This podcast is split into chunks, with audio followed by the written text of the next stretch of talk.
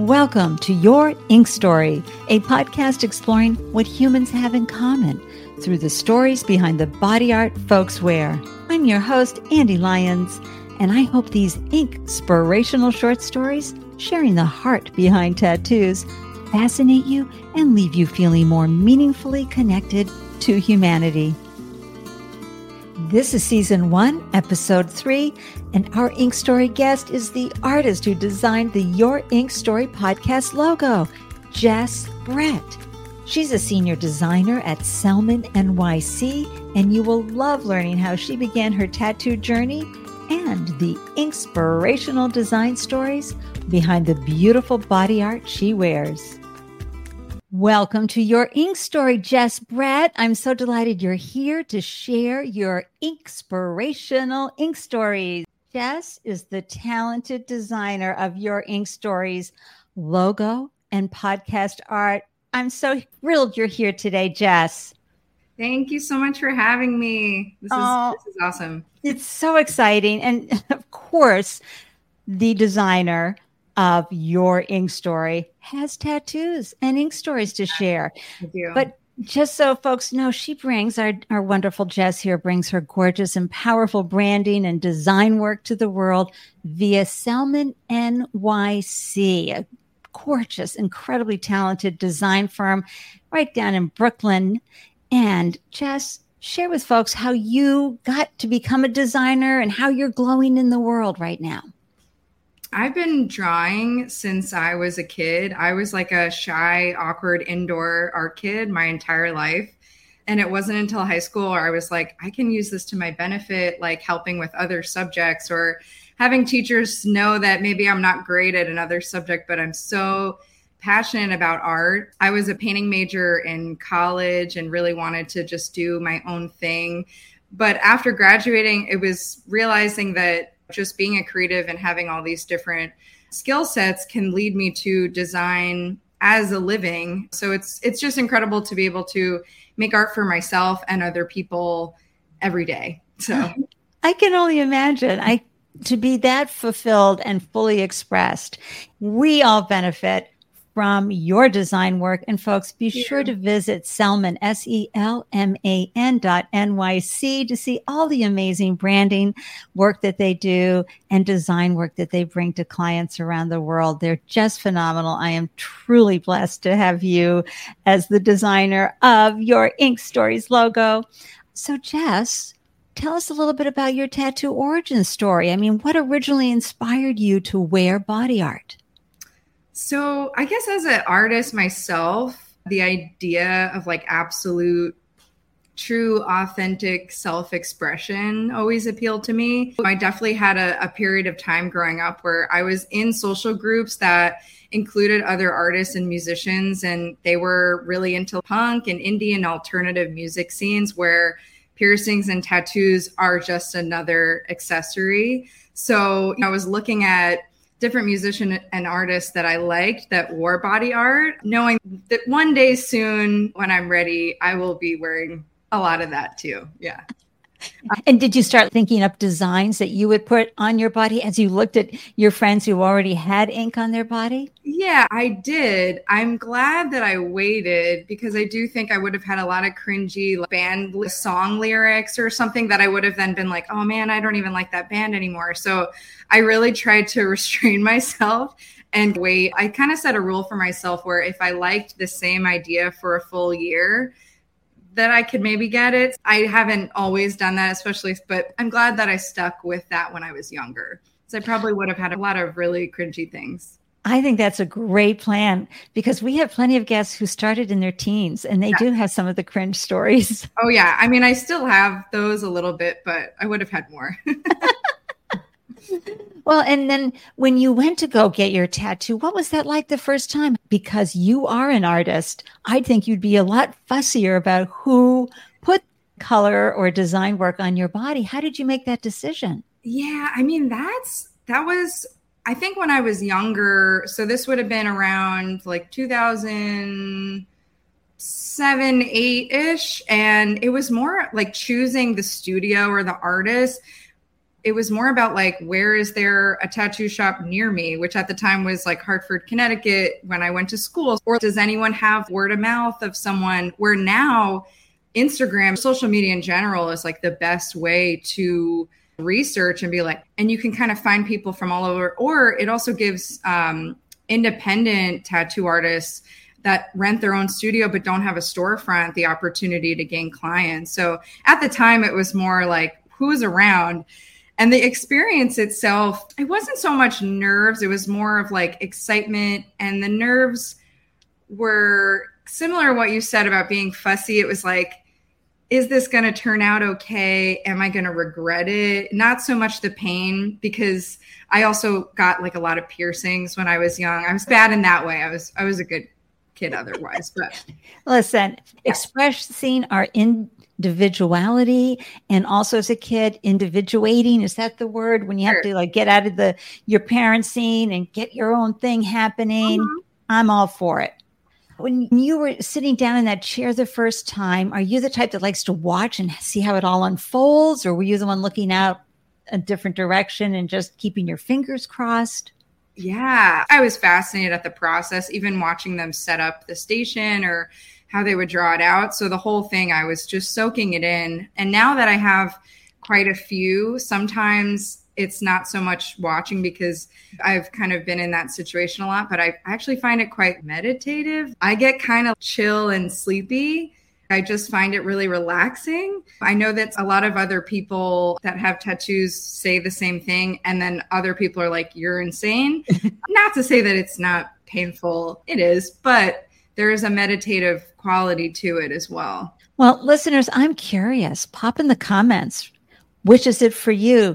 Do you go into a special space, right? Almost yeah. a trance, a meditative space while it's happening? Are you counting the seconds until it's done or yeah, somewhere in between? Yeah, I've definitely heard other people having very vocal reactions to the pain. I'm I'm not that. I'm like a dream. I just sit still and I'm like, ah, Ah. And so, what was your first tattoo? What was the image? And are you still happy with it today? Yeah. So, it's this face here. Oh my gosh, it's beautiful. Yeah. Oh, everyone, don't worry. We'll have a picture of this one. Yeah. And she connects to a face that's in the back there that's hard to see. I turned 18. I had been looking at a lot of different things. And so I also have a family that was not going to be super supportive of these decisions and still actually isn't. My mom still to this day is like, another. Yeah. And there's people who are like, how can you ever do this to your body? Yes. Oh my gosh. Like that, your body is sacred. And now you've done this horrible thing and something's wrong. And a lot of it is because these taboos have been indoctrinated into us. And especially for people of a certain age, certainly my generation, the boomer generation, it was all about, oh no no really sketchy people get tattoos people you don't want to know yeah. and when i did my research for this show listeners i found out the most tattooed folks out there in in our area in the us are millennials mm-hmm.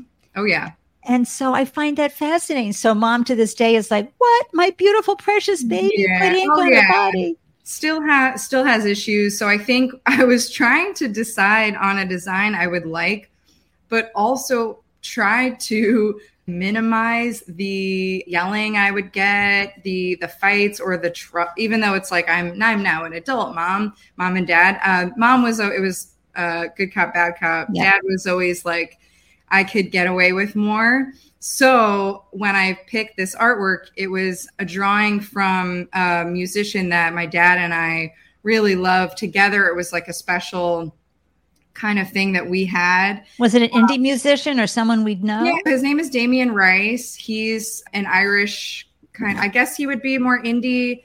Uh, my dad has roots in Ireland, so we had gone to see him a few times, and I was I figured if I went home and was like, but it's from the the thing. It's a, it's for you that he would that he'd be like, oh, it's okay. Don't yell at her as much. um, And I love that. I love that strategy. And listeners, did you have a strategy that you used? Because it doesn't matter if you are embedded in your family in a meaningful way and everybody loves each other. I've heard parents say, Oh, honey, you know, especially the feminist moms, like, it's your body. You can do what you want. Right. But then it happens. They're like, What did you do to your beautiful yeah. body? Yeah, it's still an issue to this day. And my younger sister has more tattoos than I do, but I paved the way for, her, for her, to get yelled at less. Firstborns, thank you all for yeah. making it easy for those of us who came after you. oh, yeah. I think that also kind of ties into the placement of my first one because it's on the inside of my arm where I could kind of tuck it and hide it a little, not not fully, of course. But, the second I raise my for, hand, it's visible, but and for accessibility folks, can you just sort of describe this beautiful? It's a portrait of someone's face on your. It's on your right arm, underneath. Yeah, so it's a line drawing. It's honestly, it's a scribble, but it's a scribble that kind of creates a shape. I've heard a few people ask me if it's iconic Gatsby. Absolutely. That's what I thought when I saw it. I, I really thought of that 1920s art. Yeah. So there's something minimal to it. There's no mm-hmm. shading.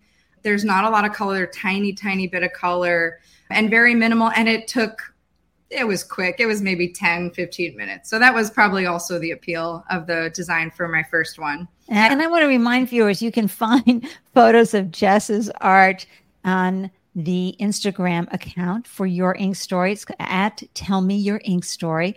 Also, you'll see that I highlight plenty of other wonderful indie tattoo artists. I have to tell you, for Leo season, a gentleman that I highlighted, amazing. A Barbie tattoo is up there as well, another indie artist.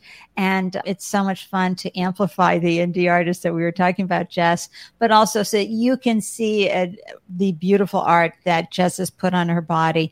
So now you're like, okay, well, that's nice. I'm uncomfortable a little that my parents aren't happy, but this is important to me. It's important to express myself this way. I've got my first tattoo. How long before you got your second one?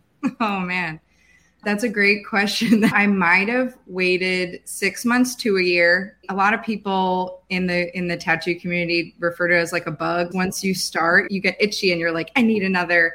But I tried to really hold on to my like year rule. So I think my second one was um, connected to the first one. So it's it's um, it's the same artist, the same style, but just on the other part of my arm. So I figured it would just be a nice continuation uh, nice. before thinking of like a completely different concept and placement and everything. Right. And so out of all your tattoos, which one is just really is so meaningful for you that you're the one, the one tattoo that you love talking about the most? And it could be your most recent one. I don't know.